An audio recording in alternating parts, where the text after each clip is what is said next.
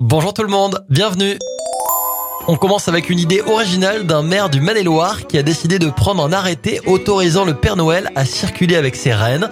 Alors l'histoire ne dit pas si le Papa Noël doit respecter le code de la route ou pas. En tout cas, ce texte a été euh, adopté et largement diffusé sur les réseaux sociaux, considérant qu'il est de droit de pouvoir rire et de s'amuser avec respect. L'humour, c'est aussi l'un des talents de Fabien Roussel.